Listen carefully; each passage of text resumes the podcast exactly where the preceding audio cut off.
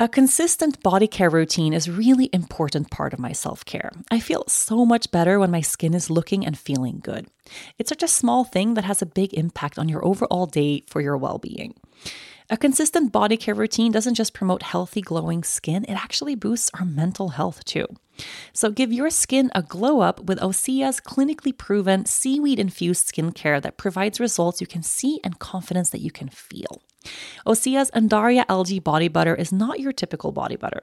It transforms dry, crepey skin to smooth, soft, and supple skin, and it's my absolute favorite. I use Osea's products religiously, and I have been for years. It really is the best out there. One of the best parts about the body butter is that it's non greasy.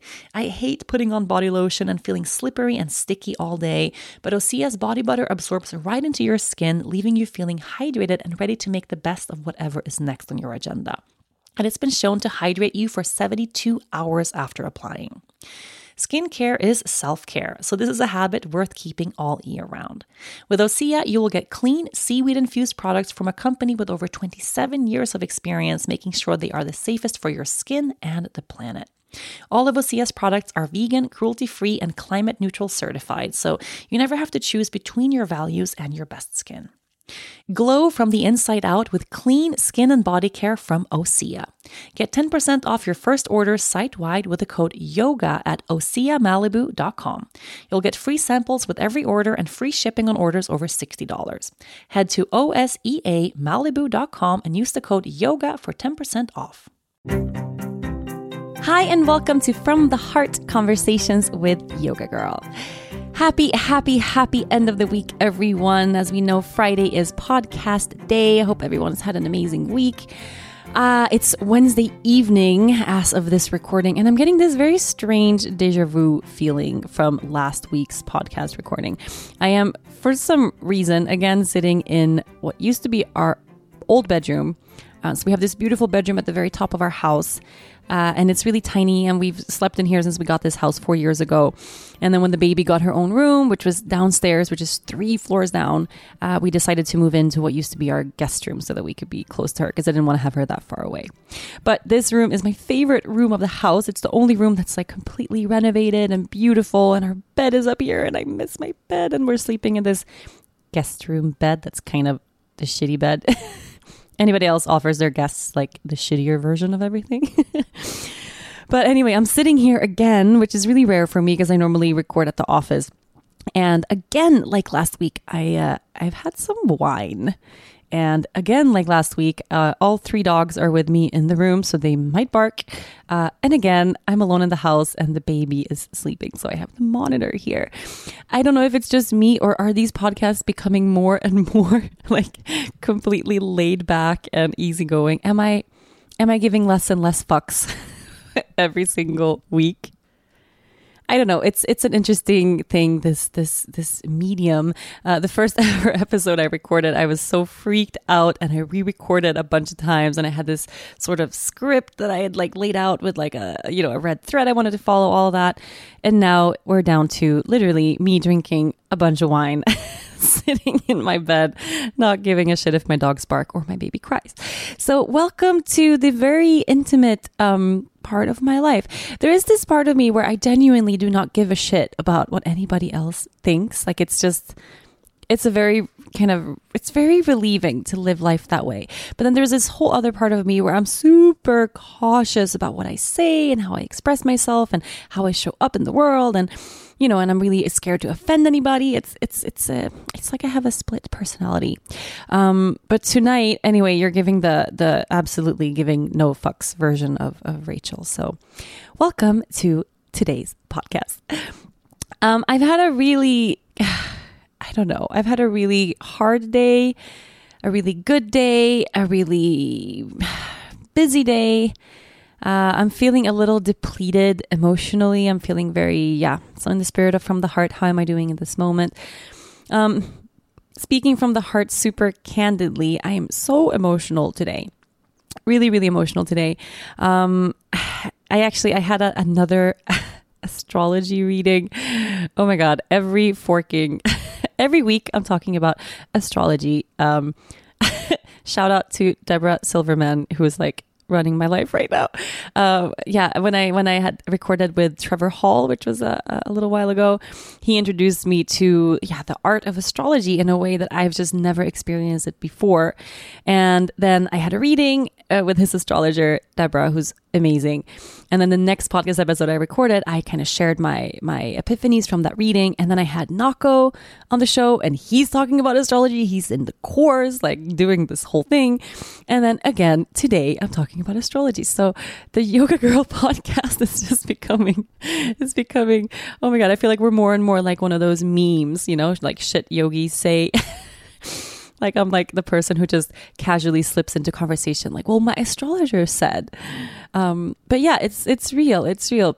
And I, I had a session today, um, and I'm just I'm kind of left a little like shook by it. I don't know.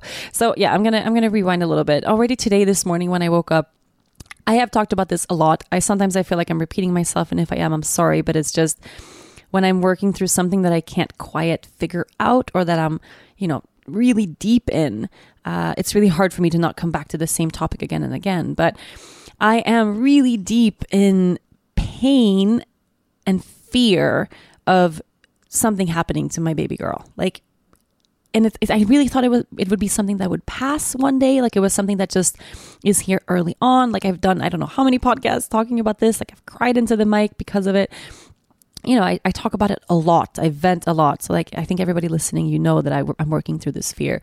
Um, and the most of the response I get whenever I share it from other mothers is that, oh, this is completely normal. Also, it will never go away. Uh, you know, it's kind of like you have your heart living outside your body. You know, this is just what it is. Um, anyone out there that doesn't have kids, like, it's it's it's very hard for me to to explain this feeling. So I can give an example. Ringo is right now lying next to me in bed in a ginormous pile of laundry. Um, and Ringo used to be my only baby. Um, and, and I don't know how, really how that happened because uh, my first dog is Keela. She's the black, bigger dog. You guys have seen her on, on Instagram story, I'm sure. And then Dennis had Laika, who's white. And when we met, we got Sergeant Pepper, who was our like first, you know, first puppy together, first baby together. And and for a really long time, he was really our little baby that you know, our, our puppy that we raised together. And then we got Ringo, and Ringo is just small. Like he's a really small dog. He's also very much like a person. Like he's not dog like at all. And Sergeant Pepper, I mean, oh, he was like our, our, heart and soul. I miss him every day of my life. Um, he passed away the same year we got married a couple of months after we got married and the pain of, of that passing like it sits with me every every day he's buried out in the backyard i sit by his grave all the time but Pepper was a dog dog, you know, like a dog dog. Like he liked to fetch and go for runs and just, you know, jumps up and down barking when you come home. And like he was kind of a doofus and a little stupid and just a big, like clumsy, like he's just the best dog. Like he was just, you know, a dog. But Ringo, we got Ringo as a baby, as a puppy, and and he's really small, so he travels with us everywhere. So when we started traveling the world, um, someone would move into our house to take care of the other dogs and to take care of the house, but Ringo would always come along. I mean, he still does. He comes everywhere. And Ringo is not a dog dog. Like Ringo is a person dog. which is very strange. Like he's he's extremely picky about people. Um, like he's he, he's very very human like. Like he doesn't step in puddles. Um, he he likes to sleep under the covers, like kind of wrapped around me. Like he's he has this very weird personality where you can just kind of look into his eyes and you know that he thinks that he's above us a little bit. Like he kind of judges me like he's the higher species. He doesn't fetch, you know, you can go for a run with him. Like he, he just doesn't act like a dog. He's more like a little person. So Ringo, because we traveled with him so much, I became so attached to Ringo, incredibly attached to him.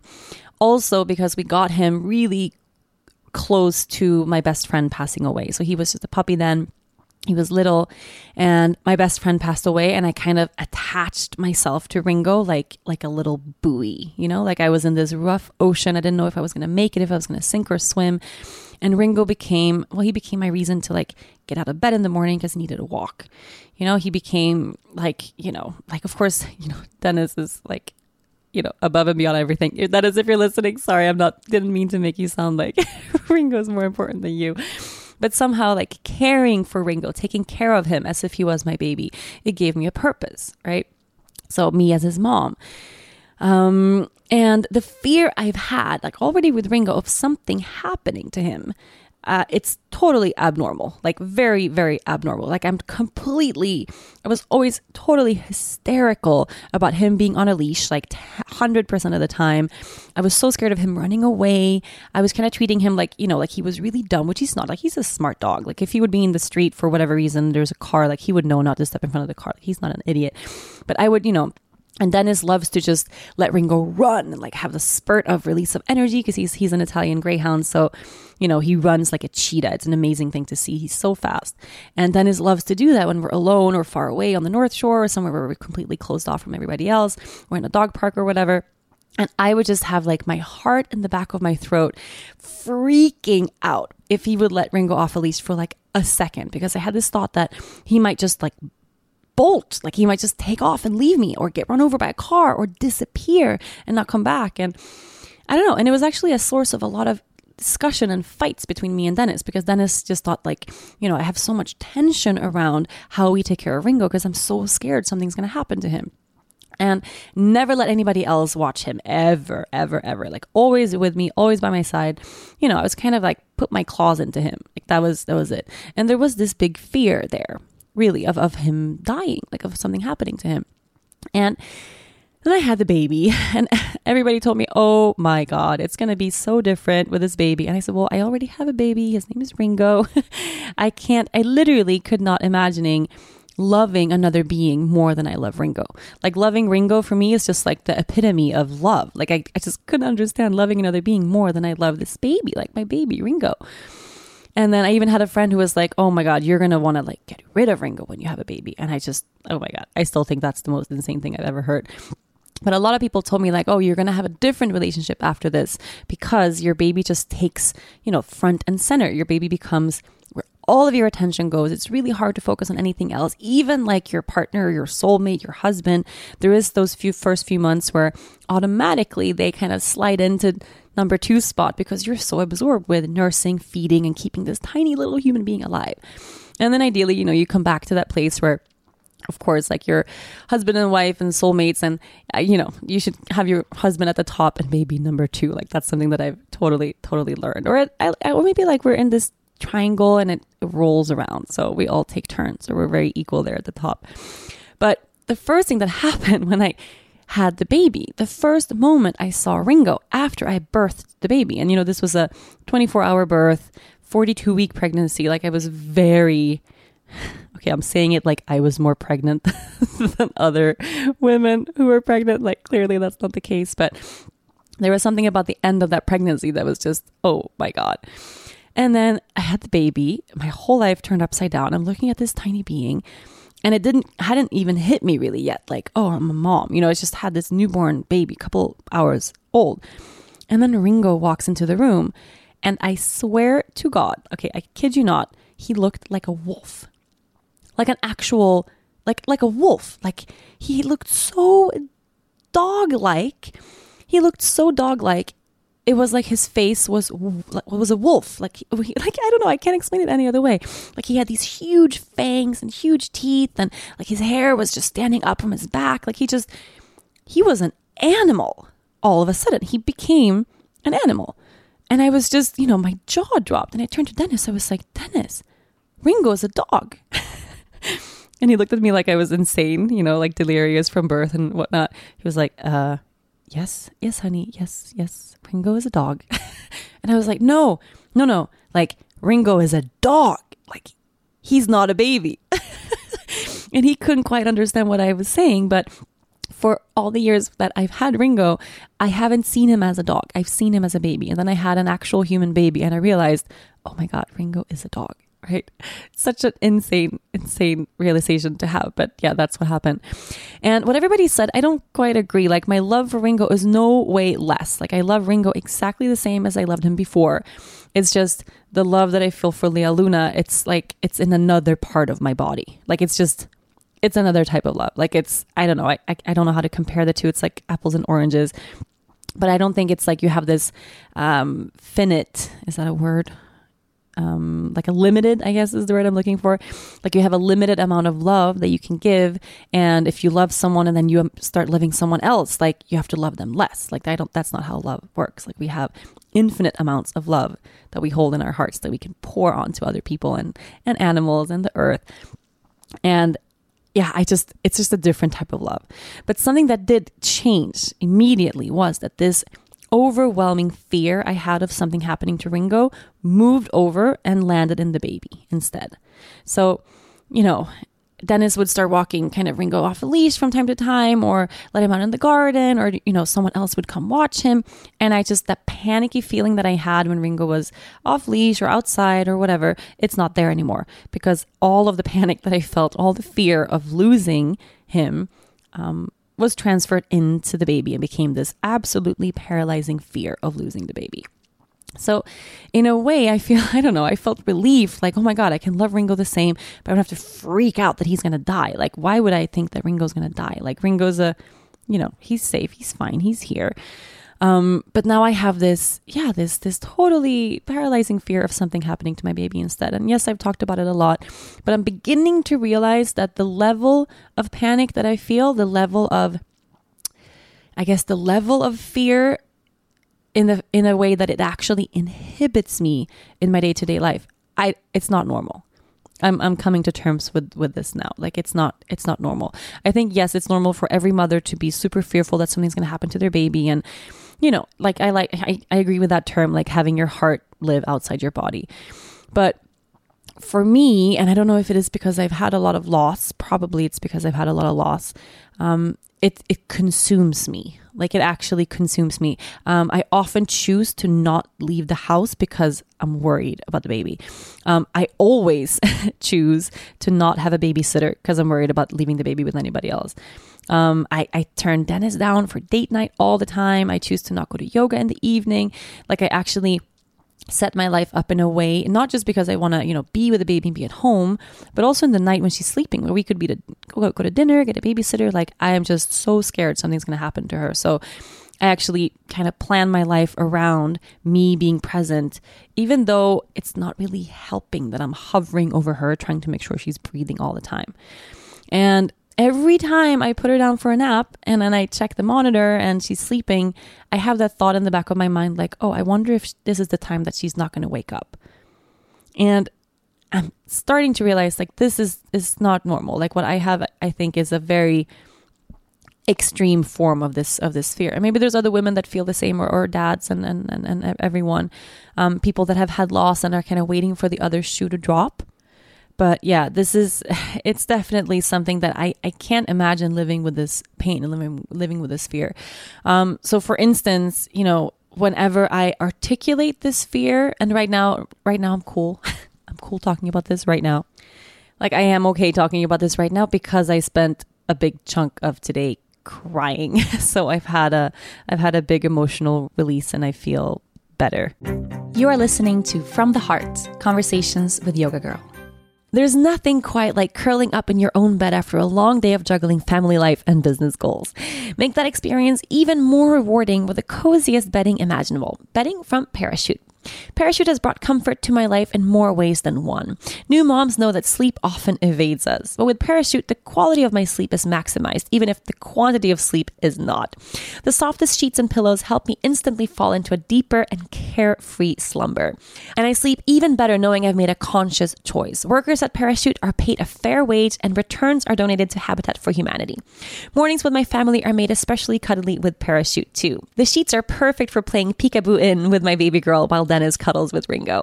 And when I wake up rested, it shows up in all aspects of my life. I feel better, I get more work done, and my yoga practice is more centered. We spend a third of our lives in bed, so make sure you're spending it right. Visit parachutehome.com slash yoga girl for free shipping and returns on Parachute's very comfortable bedding and bath linens. They offer a 60 night trial, so if you don't love it, just send it right back. That's parachutehome.com slash yoga girl for free shipping and returns on Parachute's amazingly comfortable bedding and linens. Parachutehome.com slash yoga girl. Are you ready for spring? I sure am. Over here in Sweden, I make it my business to get outside and get some sunlight on my skin each and every day. But in the winter, that can be really hard, and your body will feel the effect of that. Did you know that 97% of women ages 19 to 50 are not getting enough vitamin D from their diet? Luckily, rituals essential for women 18 plus was shown to increase vitamin D levels by 43% in a clinical study. Ritual is a clinically backed multivitamin for women 18 plus with high quality and traceable key ingredients in clean bioavailable forms. You get nine key nutrients in two delayed release capsules per day that optimize your body's absorption. And the best part, you can trust what you are putting in your body because Ritual has the USP verified mark. That means that the product contains the ingredients actually listed on the label. And only 1% of supplement brands are able to get this mark, so it's a big deal. Rituals multivitamins are vegan, non GMO project verified, gluten and major allergen free, certified B Corp, and made traceable. I have taken Ritual for years because of reasons like this. I love knowing that the ingredients in my vitamins are actually doing their job. Otherwise, what's the point? No more shady business. Rituals Essential for Women 18 Plus is a multivitamin you can actually trust. Get 25% off your first month for a limited time at ritual.com slash yogagirl. Start Ritual or add Essential for Women 18 Plus to your subscription today. That's ritual.com slash yogagirl for 25% off. And, and like um, on, on cue, Ringo's now trying to burrow himself deeper under this pile of, of, of laundry. Oh my God. Yeah, there he is. Hi, buddy. Um, so for instance, when I share this with anyone, like today, I had this astrology reading with Deborah, and we're talking about just kind of, I don't know, what I think is important things. Like we're talking about career stuff and work stuff and relationship stuff and me and Dennis and I don't know, just going through some some yeah, big picture important things. And then I get this feeling in the back of my throat every time she mentions the baby for any reason. And she's talking about beautiful things, how, you know, the relationship that I have with her, it's really what's meant to shape me for the rest of my life. Like he, she's here to teach me unconditional love. Like she's here to teach me to slow down and be soft and be feminine and be, you know, really, really present and really still. And every time she mentions her, I feel the back of my throat like kind of tightening up, you know, when you have to kind of really intensely cry, but you want to swallow it because I, I one, I don't love crying in front of people. And, you know, being vulnerable is a really hard thing for me. I have to work at that really hard every day, especially face to face with someone. Um, and then all of a sudden she's like, Are you okay? Like, is there something here? And I'm like, You know, and I just mentioned the words because uh, we're talking about motherhood. And I said, Well, like the hardest part about motherhood for me is this overwhelming, you know, fear that that's something. And I couldn't even finish my sentence. I couldn't even finish the sentence and say that something's going to happen to her. And I just start bawling. Like I just can't not cry. And I can actually, in the moment, sense I mean, I can feel it right now. I can sense it's like a rock at the pit of my soul. Like it's, it's like this ginormous dark cloud and it hangs over everything I do. Absolutely everything. So it's not this little light fear of like, you know, saying bye to her because I'm going to work and you know, hoping she's safe. Like it's it's it's heavy as fuck and it it's messing with my whole life. And then every everything I do, everywhere I go, whatever I'm talking about, like it's there. You know, and it's morbid and it's messed up. and um, it's something that I really decided to work on and kind of move a little bit deeper into.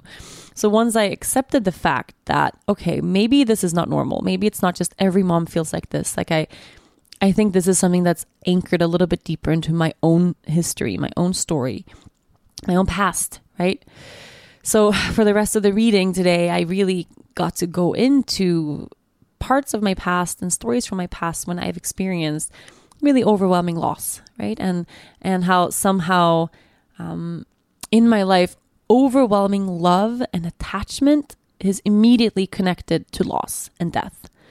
So whenever I have something that's just so precious and and so you know cherished, uh, it automatically comes attached with this knowing that I'm not going to get to keep it. So it's not that I'm fearful for, you know, what if one day something would happen to Lea Luna? It's like there's a part of my being that's just convinced that she's going to die. And those are two really different things. Like being convinced that one day your baby's to die, like that shit's fucked up and it's not real. Right? It's not real. And yeah, okay, I'm crying now if you can't tell. But today what something that Deborah said, she's like, "Well, this is this is so messed up specifically for the very, you know, first reason that one, you know, I see in your chart here that, you know, you have this amazing bond and you're meant to live this whole lifetime together because she's your teacher for the rest of your life. And number two, she's completely safe, like completely safe and nourished and held. And like, you know, you have built this beautiful family and you're in this space where you're taking amazing care of her. She's so safe. There's no reason to walk around with this rock, you know, weighing you down, waiting for the other shoe to drop because maybe all the shoes dropped already, you know? And when I think about that, like I had to really, and it's interesting that for me, death right now is a really it's really present. My thoughts on death, thoughts about death, worries about death, um, in this moment of my life that's just so full of life. It's so full of life. I've never, I've never felt more alive in my whole life. I've never felt more joyful. I've never, I've never felt more like I'm in the right place than I have since I became a mom. And it's not just being a mom to her, but in my relationship with Dennis and and work wise and you know making a difference in the world wise. Like I feel in so many ways I'm so anchored in so much life and so much purpose. And then there's this overwhelming kind of dark cloud of death that's chasing me. And I realized today that it's not real. And that's a relief. I mean, it's not real. Like the fear is real, but it's not this is not something that's playing out in my life right now at all. Like i have no reason in this moment in time. If i can be super present with where i am everything is okay. Like i'm completely cared for. I'm completely held. My baby's safe. My husband's safe. I'm safe. We're all safe. All is well. Like i can repeat that mantra again and again. All is well. All is well. All is well. So this fear that i have you know it's from something that's surfacing from my past and this idea that I have that's stuck in the core of my being um, about this is how life plays out or this is how life has to be. Someone in the end, if you have overwhelming happiness, someone in the end has to die. and that's a really, really horrible, horrible way to live your life. So, what I've talked about today a lot, um, and I guess also why this is a theme right now, is that I'm writing a book okay, I'm going to laugh now because this is, I'm laughing now because this is really silly. I'm writing a book about death and haven't quite connected the dots as to why am I, you know, spending so much time thinking about death? Why is death resurfacing again and again in the back of my mind and playing out in my relationships? Yeah, probably because I'm also playing an active part in making these things surface. But um, yeah, I'm writing a book and uh, yeah, I, I, wrote, I, have a book already out um, since a couple of years. It's called Yoga Girl. And it was a really easy book for me to write, even though I wrote it during one of the most challenging years of my entire life. So I wrote that book, yeah, end of 2013 um, and first half of 2014. So when my best friend died, um, when I went through a lot of loss in my life. Um, but I wasn't ready to process any of that yet. So I just stuck with the script and I wrote what I intended to write from before. So Yoga Girl is um, it's just little stories from my past and my life and epiphanies and realizations I've had about life, paired with um, really good yoga sequencing and good recipes, and just it's a really inspirational, colorful, happy, poppy kind of book. And it was it was really actually pretty easy to write. Um, and now I'm writing number two, which has been a long time coming. Um, book number two and this is not at all what the last one was. It's not going to be this super, you know, poppy, colorful, easy to, to, to put together book. But uh, it's a book about loss. It's a book about resilience. It's a book about overcoming. It's a book about death. And I'm writing about this exact year. So um, when my best friend passed away, uh, if you're new to following my journey or if you're new to this community and to 2014, oh fuck, this is as hard to say every time. Every time I say it, it's like like I'm talking about someone else's life or like I'm describing a movie or something that didn't happen to me. But um, I was flying to Bonaire from Aruba um, together with Dennis and Ringo, and uh, just walking from the check-in counter, I had a stabbing, like overwhelming stabbing pain in my stomach, and I collapsed to the floor. And paramedics came and they couldn't find anything wrong with me. And we had to fly to Bonaire for this retreat. So we carried on and I, I was vomiting and, you know, I was in so much pain. Dennis had to carry me through the airport. And when we finally got there, I mean, it, it was like nine hours of, of excruciating pain. way worse than giving birth, by the way. Literally, oh my God, so much worse than, than giving birth. Uh, and then when we got to the hospital, uh, finally the pain went away. And in the same time that this happened, my best friend had been at the hospital as well, but in another country, and she um, she crashed her car into a truck um, on the other side of the freeway. No one really knows how, yeah, how exactly it, it happened, but yeah, the same time that I spent with this excruciating pain, you know, trying to survive, like she was trying to to to live. So we had surgery in the same part of the body, and yeah, the moment my pain went away was the moment that she died. And that's real. like that's it's insane, but yeah, that's real and that's that's what happened. And then yeah, she was supposed to be my bridesmaid at our wedding. We had our wedding just 3 months after and of course, yeah, we it was a really really hard time because it was also paired with so much love and so much joy and, and friendship and family um, but it was also the hardest time of, of our entire lives. I mean of dennis's too. So and then right after that a month after our wedding my grandmother passed away. And then three weeks after that sergeant pepper died. Our, our dog died. And then four months after that my mom tried to commit suicide for the third time.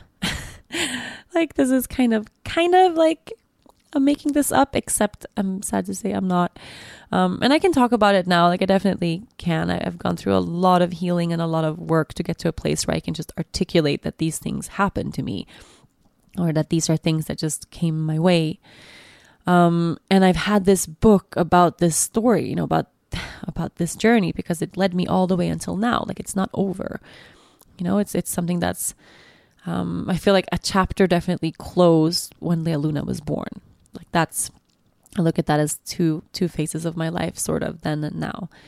Um, and I've been writing this book, but I've been writing it in my mind um, since it happened, and it's not until this year.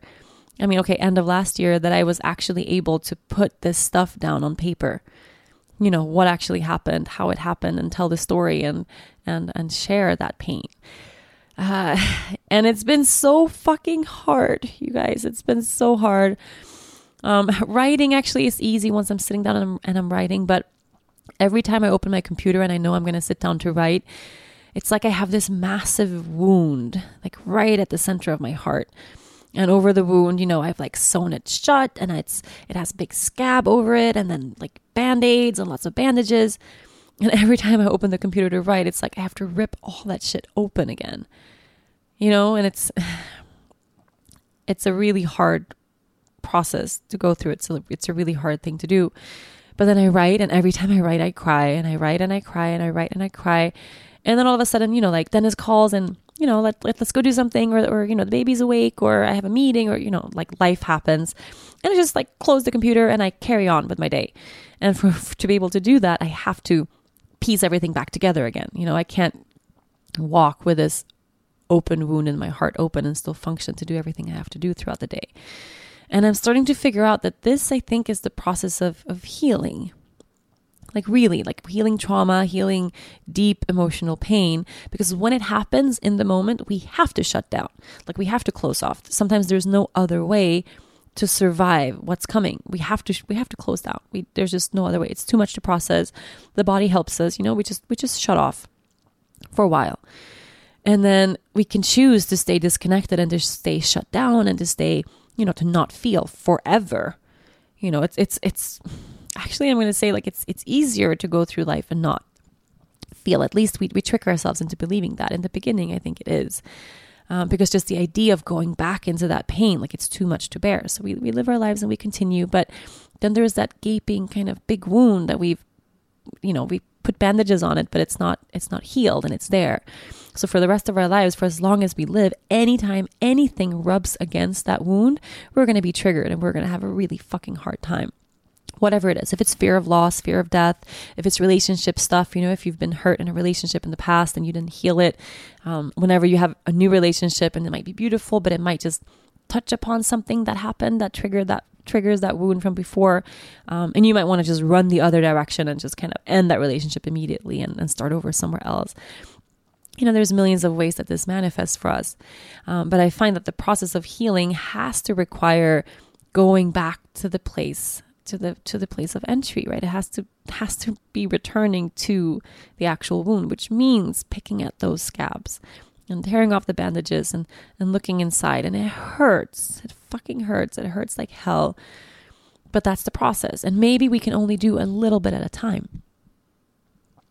I, I don't think it's, I mean, maybe for some people, you know, we can have like an overwhelming, huge epiphany or a healing moment or a healing experience, definitely. But I think for most of us, especially since, you know, shit's going to happen and come our way, and then we think we're done with it, and then just life keeps throwing new things at you all the time. It's also just called life.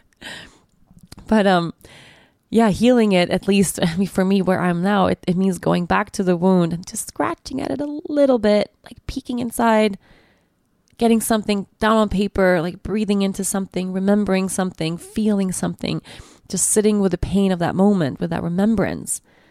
And then I walk away. And then I'm like, okay, you know, that, that was it. That was what I could handle today. And I don't think I could have gone through this process then like at the time, you know, it was too much, too overwhelming, too much, too quick, too big. You know, she was my my best friend. Like her and, and Olivia, like they they were it. So, you know, to have and you know, I had four girls um to stand by my side, you know, when I when I when we got married. Four girls and a guy. And then those four were just down to three, you know, and that's that's what I had. So it was just it's it's still too big to to absorb that that's real like that she actually died. And i can't like it, sometimes i think about that now i'm like okay i think i think about death a lot.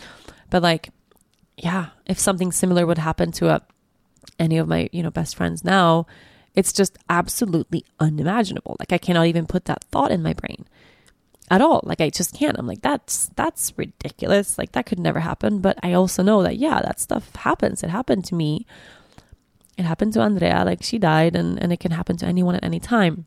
You are listening to From the Heart Conversations with Yoga Girl. Did you know that the average family visits five totally different websites before booking their vacation rental? But travel planning should not be another tedious and time consuming chore on your to do list. Don't waste time planning your next trip when you can just use tripping.com, the world's number one site for vacation rentals. Whether you're looking for a cabin or a beachfront home to get away this winter, or already looking ahead to vacations this springtime like me, tripping.com can help you find the perfect place to stay. Vacation rentals offer flexibility, perks, and amenities that hotels don't, like multiple bedrooms, backyards, hot tubs, free Wi Fi, and even fully stocked kitchens, so you can plan and cook your own meals, something that's so important to me when booking my home away from home.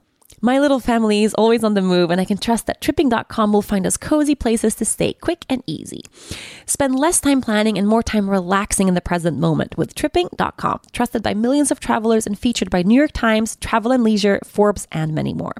With tripping.com, one search lets you filter, compare, and sort over 10 million available properties on trusted sites like VRBO, TripAdvisor, Booking.com, and more and you can stop wondering if you're getting the best deal. You'll save an average of 18% per night by booking your vacation with tripping.com.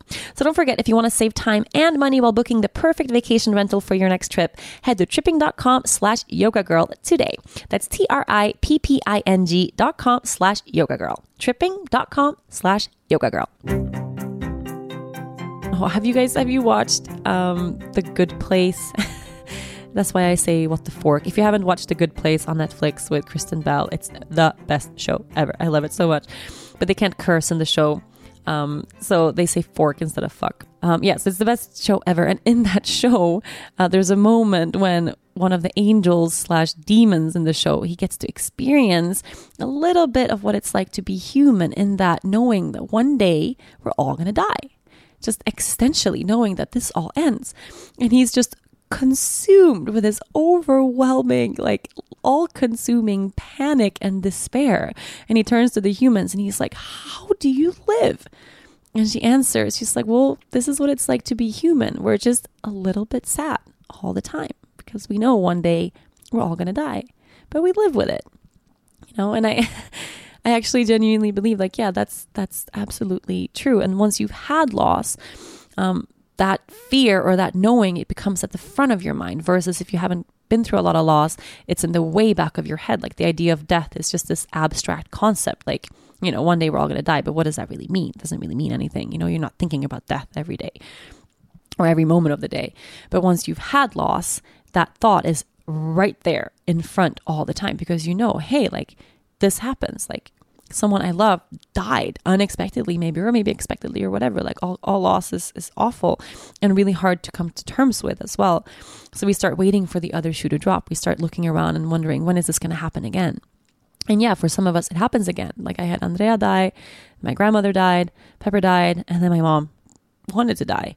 You know, it was just, I think, a little, a lot, a little too much, too much to take in just that short amount of time. So I think now I've taken all of my fear of death, all of this loss, all of my loved ones that have died, have passed away, and the fear, of course, that I've lived with my entire life of my mom dying. Like that's a, yeah, that's another, that's another podcast. But I've taken all of that pain, all of that fear, and I've put it into this tiny little human being. like I put it into this tiny little human being, and it's, I mean, she's 11 months old she's like a little suicidal, like insane person too. Like she puts everything in her mouth, everything, everything, like the craziest stuff. Everything goes in her mouth. She throws herself off the bed if she could, like down the stairs into the pool. Like she would jump out of the car, moving car. Like she has no grasp of danger or pain or fear, of obstacles or anything at all. You know, she puts her hands everywhere, puts everything in her mouth, and just there's one million times of the day when I'm just like, I feel like I'm saving her life in some shape or form. So, living with a paralyzing fear of death, it doesn't really fit with having an 11 month old. You know, it doesn't really work. I just think of all the energy that's spent from my end every day worrying about this stuff and imagining these morbid things in my mind. Like, what if, what if I could just have a normal sense of, normal sense of fear, like a sensible sense, meaning, yeah, okay, if she goes in place with a friend or she, you know, is going to ride a bike for the first time or she's, I go to work and I'm not with her, whatever, like normal basic things, right? You know, just like worry like a normal parent, but where it doesn't actually ruin my life. like I, I kind of think that that would be nice. And also I kind of think that I would be a way cooler mom. Like how cool would I be? Come on. I mean, okay, Dennis, are you listening? How cool would I be if I was like the awesome mom that I am, but if I was also chill? like being a chill mom, that's the dream. Part of this was uh, I was sitting with a friend the other day, and she's older than me. She has grown kids. Uh, and I was just casually mentioning because I was, you know, trying to carry on a conversation, but the baby was walking around. So actually, I'm not listening to anything she says because my eyes are just laser focused on what the baby's doing in whatever way she's going to try to injure herself today. And I said, you know, and she says, "So how is motherhood? Is everything going well?" And I said, "Yes." That's kind of my answer all the time. Yes, it's it's beautiful. It's it's the most amazing thing I've ever done. But how long does this fear last? When I asked her, she said, "What do you mean? What fear?" I said, "Well, like the this very paralyzing fear that that she's going to die." And she looked at me like I was a little weird. She was like, "I I never felt that way." And I was like, "What?" Like my God, what a relief. Like a mom that says that she doesn't feel that way. What do you mean? She says, well, I mean, of course, like I, I worry about my kids all the time, but I never had this, like, I never felt like it was impeding my life in some way. You know, I always felt a lot of trust. Like, of course, these babies were brought my way for me to, to keep them. You know, we're a family. Like, I'm going to grow old with them. And that thought, just the knowing of like, she just knows she's going to grow old with her kids I never felt that. you know, I never felt that. I never had that trust. So part of big part of this also is if you trust in life and if you fully trust and you have faith in the universe and or God or spirit or, or infinite love or you know like Jesus or Buddha or Allah or, whoever you pray to, you know, if you really have that trust and that faith, of course you're going to be more settled and more calm. You're not to you're not to wait for your child to die if you at the same time fully trust that the universe has your back. So, a big part of this for me, I guess, is that I, I don't actually have that trust. I guess I, and I, I always think that I do, but I'm realizing now I don't. If I did, then I would trust that the universe takes me beautiful places. And of course, universe would not take my child away. Like, you know, there's no, these two things just don't go together but that's the thought that I'm living with every day. So there is this lack of trust that I that I that I need to deal with. And another thing the astrologer asked me today, she was like, "Well, what about faith? Like how do you pray?" And my thing with prayer is I pray when shit hits the fan. I pray in moments of doubt, in moments of crises, in moments of pain, of loss, of death. Like when I'm thrown to my knees by fucking pain and despair. Yeah, then I pray. I don't have a normal relationship to God, to spirit. Um, that's just that just exists in my day to day life. Like when I'm happy, when things are good, um, you know, I, am not there. Like I practice yoga every day. I connect with my body. I take deep breaths. I have a mindfulness practice. You know, but that's a very different thing. Like I, I don't talk to God unless unless I need Him to save me. and and I mean, oh fuck, man, this day has been really filled with filled with pain and realization and epiphany. And I, I have I have two things I have to do like now. And I can I kind of like being able to put things on an agenda even abstract things like healing. Um but yeah I I there's definitely things I need to come to terms with um in terms of this loss like with my mom um and and you know her depression and her her suicide attempts. It's something that we don't talk about a lot. Like it's a very painful thing of course it's always there. You know it was recent that this happened. It was it was two three years ago. Um it's three years ago already? Damn yeah two three years ago. So it's always there. I'm always worried about her all the time you know like I, I never really know. And she's so happy now and she's had the past two years like really solid and really strong foundation. I feel like she has her feet on the ground. Um, she's in aa which has changed her tremendously like also with the birth of the baby, I think grandmotherhood really shifted something for her. So, you know, but I'm never going to trust her to be there. Never. and that's also a, not a, you know, super fun way to live either. But no, you know, when someone asks me, like someone from the outside who knows our history, and they're like, So, how's your mom? And my answer is always like, Well, like right now, she's really good. Like, I, I actually think right now she's really good. But there's always that right now because I don't know what's going to happen next week. I don't know if she has another trauma or loss or something hard come her way. Like there's no one who will ever know how she'll react to that. So I have to kind of live with that uncertainty probably for the rest of my life that I don't know if my mom's going to be here forever. You know, and not just by um, you know, course of life or accidents or someone, you know, driving their car into a truck on the other side of the road, but yeah, maybe one day she won't want to live. And that's a really different pain. You know, actually and it, it's a it's a difficult pain for me to um, I don't know, and I, and I've been through this a lot.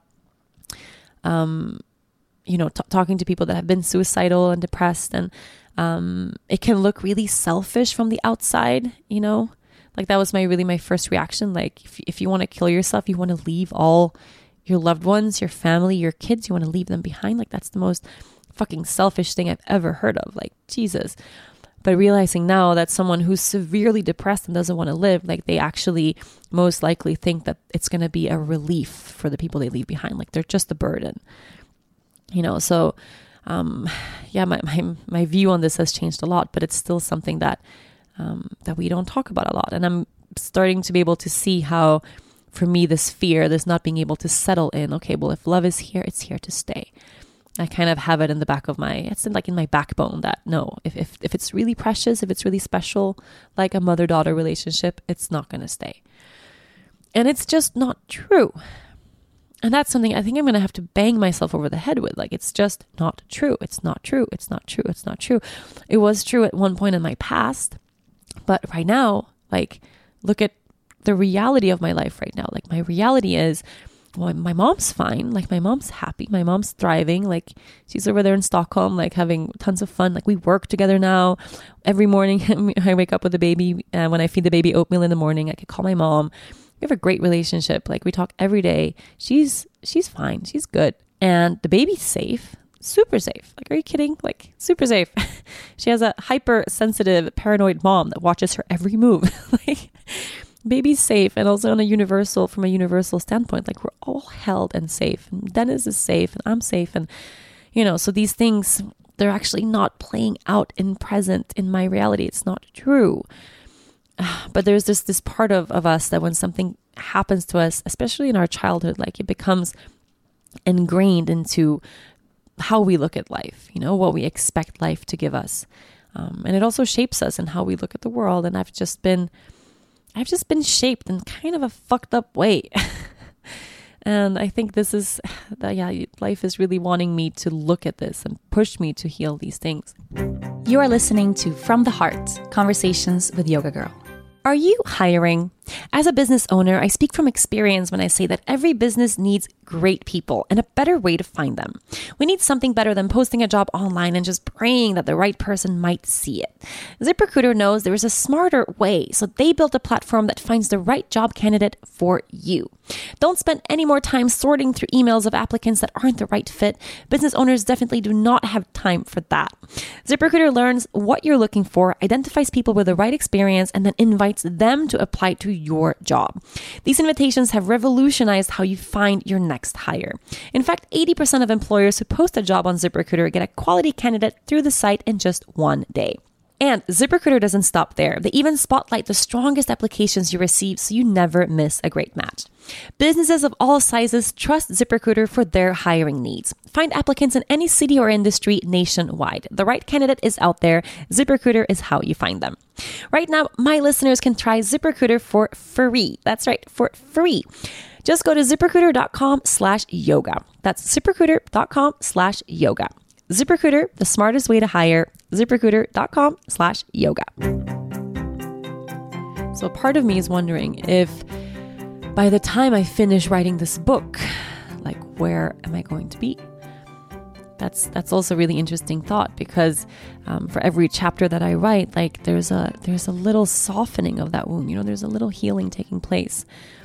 And I also think that healing is a lifelong process. Like if you've experienced major trauma, you're never going to be what you were before. No, that's just not what it is. But you get to live the rest of your life with your heart on your sleeve. You know, you get to live the rest of your life knowing that the rest of your life might not be infinite. You know, it might might not be forever. And through that knowing, hopefully, you know, you'll cherish the days that you have even more and you'll learn to love even harder and to really, really love and cherish the people that you have in your life and spend every day with intention and purpose and anchoring into that pain and then using that pain to do something, right? To change the world somehow.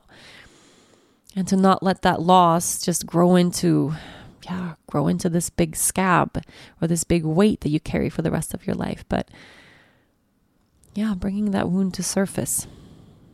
So yeah, out of the two things I have to do, one is one is continue this process of healing and continue talking about, writing about, sharing, um, sharing these things, and not let too much time pass in between each time. Because I think eventually, if I go there enough, like it's actually going to settle. Like I really have that feeling too, which is pretty pretty remarkable.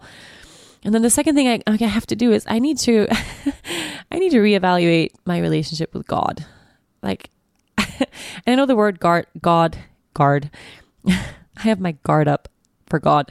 Um, the word God um, doesn't sit well with everyone, especially anyone, you know, any Swedish people listening. Like I'm Swedish. Sweden is the least religious world um, country in the world, the least religious country in the world which is pretty crazy.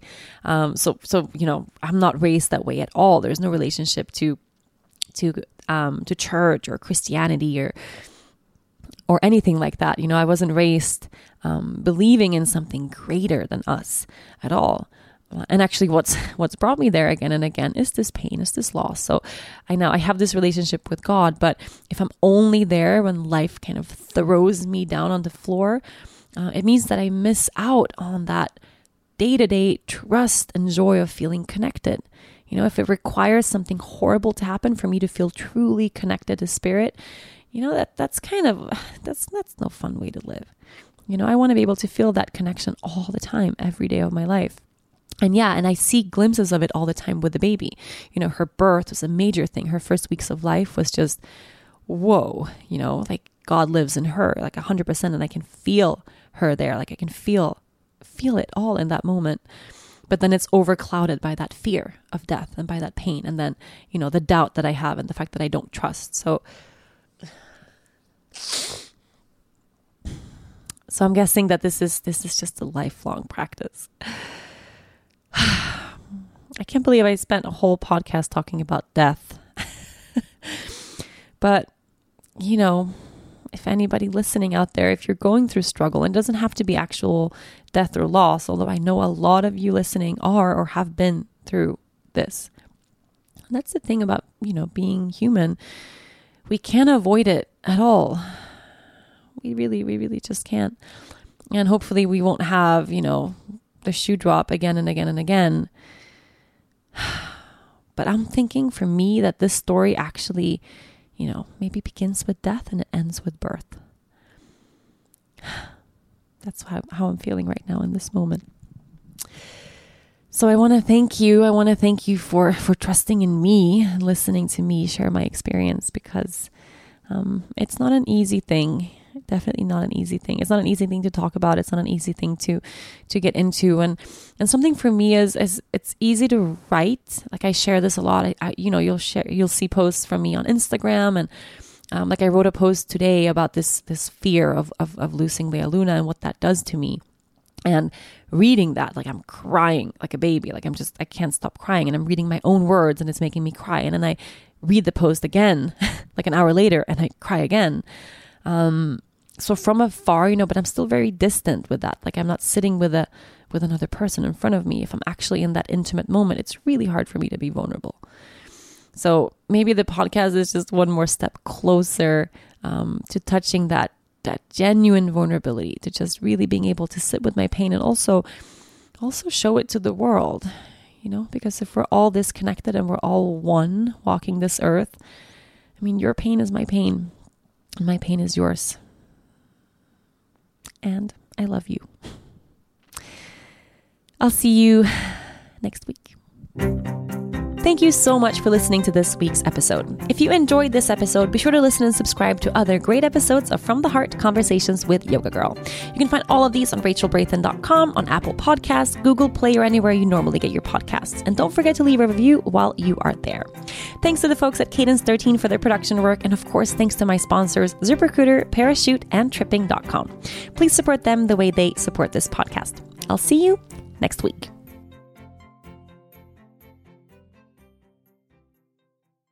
Celebrate and save at Ashley's anniversary sale with hot buys, your choice of colors starting at just $3.99. Ashley Sleep mattresses starting at $2.50. Plus, receive a free adjustable base with select mattress purchases and shop top mattress brands like Stearns and Foster, Tempur-Pedic, Purple, and Beautyrest Black with 60-month special financing. Only at Ashley. Subject to credit approval. No minimum purchase required. Minimum monthly payment, down payment, tax, and delivery may be required. See store for details.